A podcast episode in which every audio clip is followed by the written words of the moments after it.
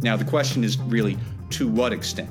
For the gatekeepers, financial team, accounts payable team, legal team, auditors, they're going to need some pretty extensive training on what frauds might happen and the processes that they should be executing to try and fight those frauds, what controls are in place. That could be quite a bit and pretty extensive. That was Matt Kelly. This is Tom Fox. Welcome to the award-winning Compliance Into the Weeds, where Matt and I take a weekly deep dive into a compliance or compliance-related topic. This week, it's the COSO 2023 Fraud Risk Management Framework. I know you'll enjoy this episode, and more importantly, I know you'll learn a lot from this podcast. The award-winning Compliance Into the Weeds is a production of the Compliance Podcast Network. First, quick message from our sponsor.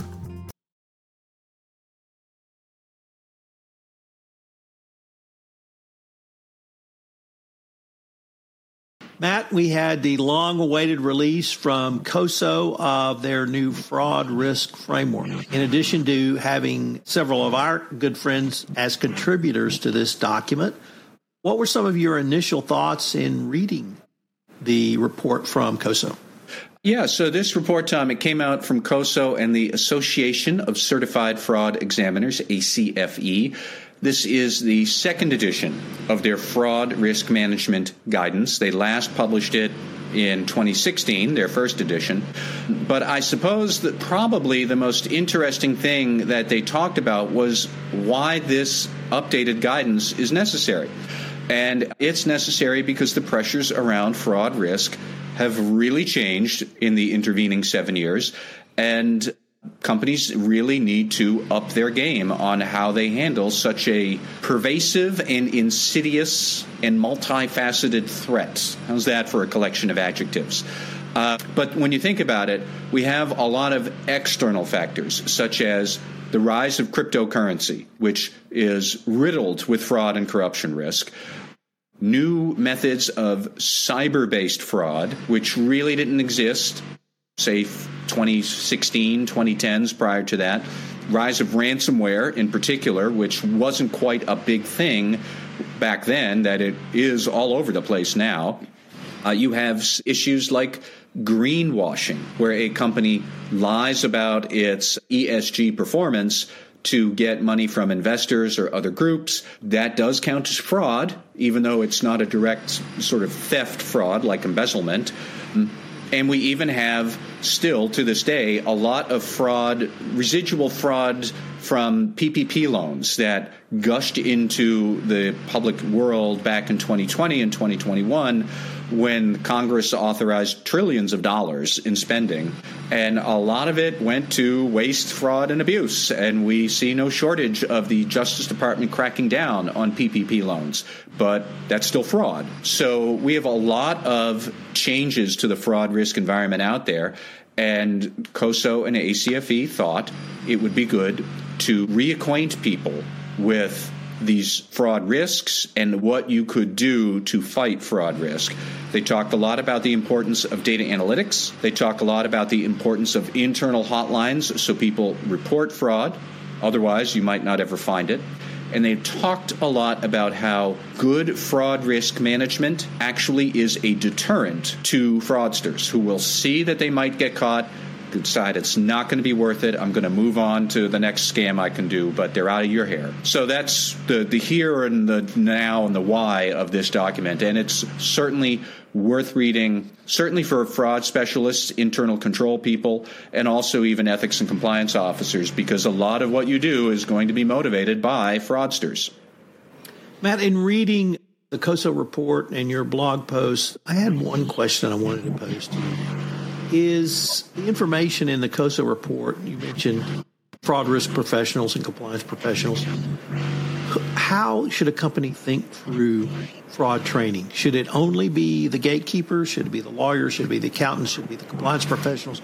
Should it be the fraud risk professionals? Should it be the internal auditors?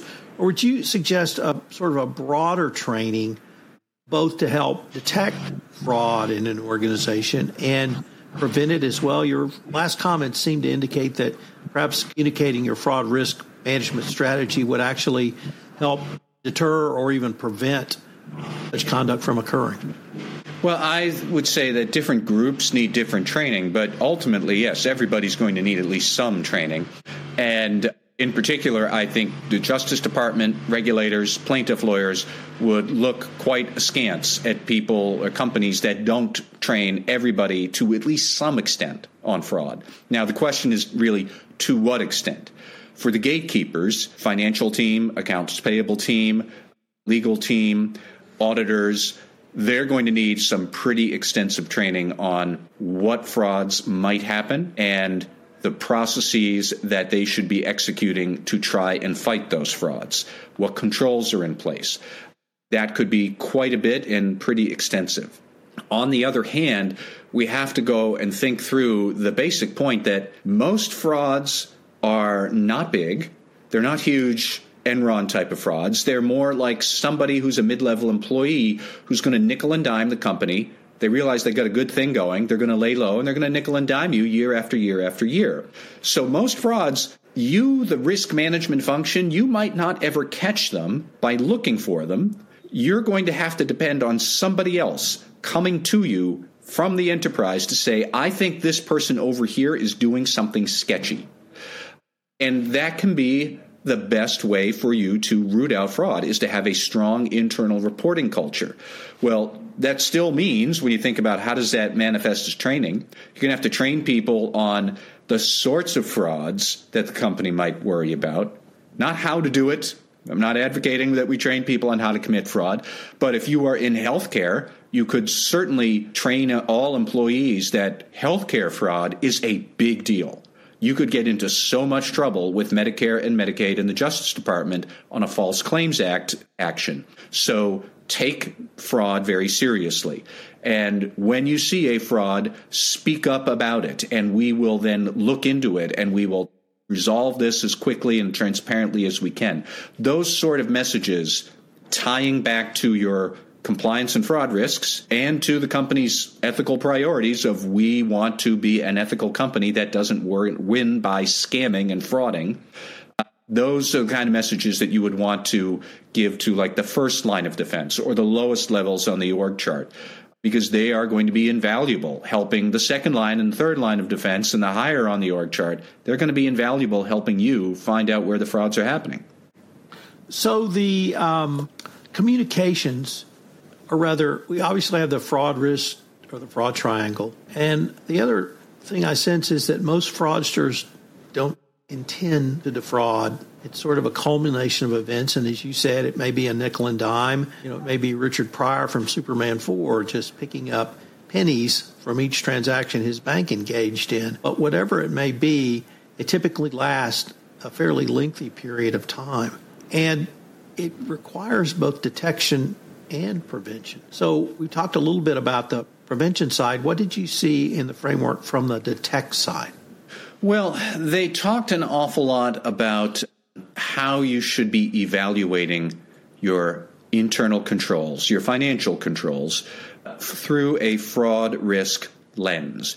And what that really means, the internal auditors and SOX compliance officers will love this. Ethics and compliance people who are not trained auditors who came from law school, you're going to have to bear with me here, but I promise this raises a good point, is that you might have a financial control to govern financial reporting, and that might work well. That's an ICFR control, and it's part of SOX compliance, but that might not necessarily be enough to fight fraud. An ICFR control isn't necessarily the same as a fraud control. It can help, but it might not go all the way to the fraud risk that you really want to assess and understand. So I'll give you an example of what I mean, is that you might have employees who are engaging in round-trip revenue fraud. They close a big sale on the 29th of the month, they hit their bonus number, and then they refund that on the 3rd of the next month, and that is round-trip revenue. You know, they book it and then they refund it a couple of days later when the next period starts. You could have financial controls that correctly document when the sale was done and when the refund came through that you had then had to issue. Now, that's a functioning financial control. But if it doesn't necessarily detect that this is happening on the 29th and the 2nd of the month every month for one particular employee, you're not going to detect that there's round-trip revenue fraud going on. So you might need an additional anti-fraud control on top of the financial reporting control. And that can be done. It's pretty easy. For this, you might use some sort of data analytics program that studies who is inputting what transactions at what time. You could use some sort of management review or something like that. But their point is that you can have a lot of detective controls that might be good for financial reporting, but you're going to still need extra controls for anti-fraud.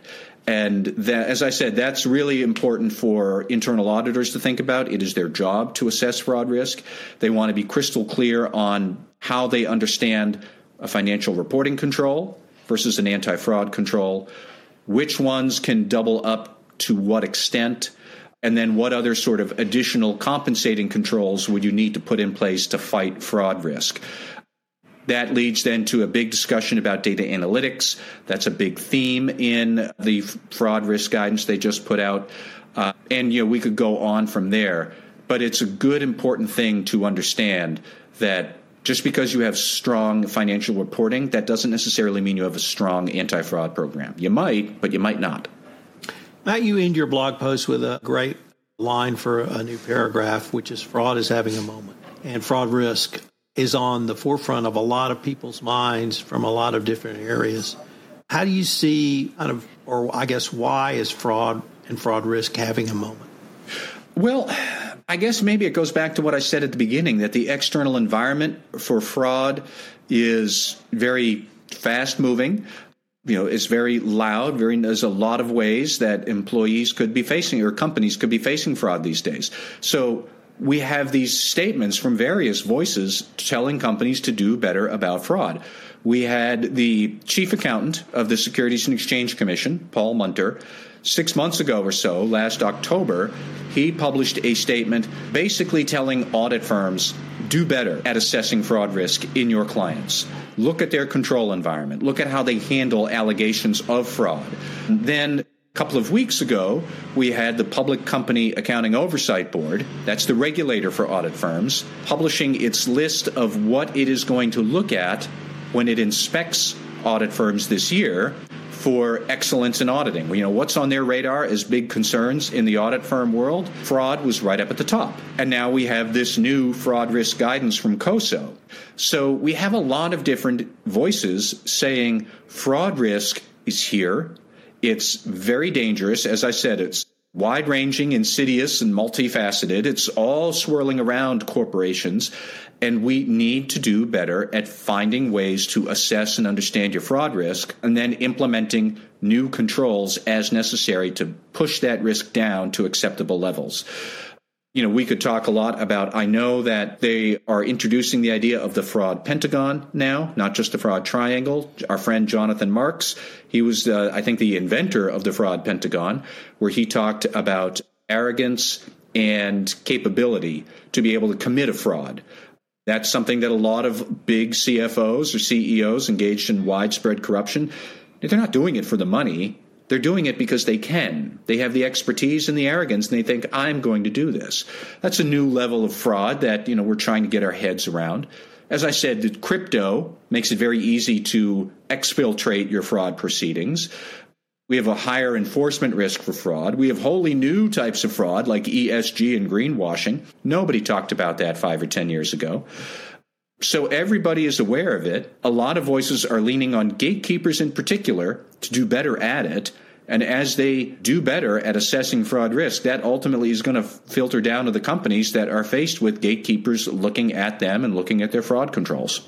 Any final thoughts on the usefulness of the COSO fraud risk report for the compliance professional?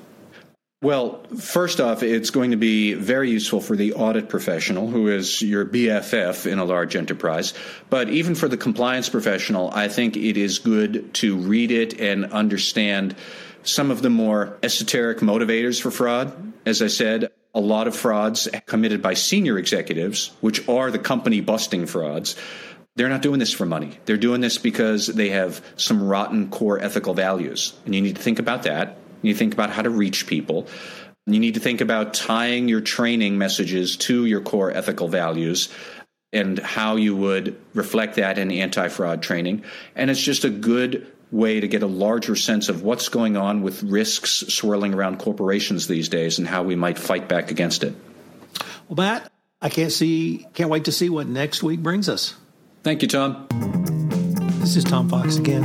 I'm pleased to announce that Compliance Into the Weeds won a 2022 Communicators Award in two categories for the best co-host and for best business podcast. So thanks to all of our listeners who supported us for the Communicator Awards. I hope you will join Matt and I again next week where we take another deep dive into the compliance weeds. Finally, if you thought about starting your own podcast, please contact me. I'd love to help you, either help you produce your podcast or put you on the Compliance Podcast Network. This is Tom Fox. The award-winning Compliance Into the Weeds is a production of the Compliance Podcast Network.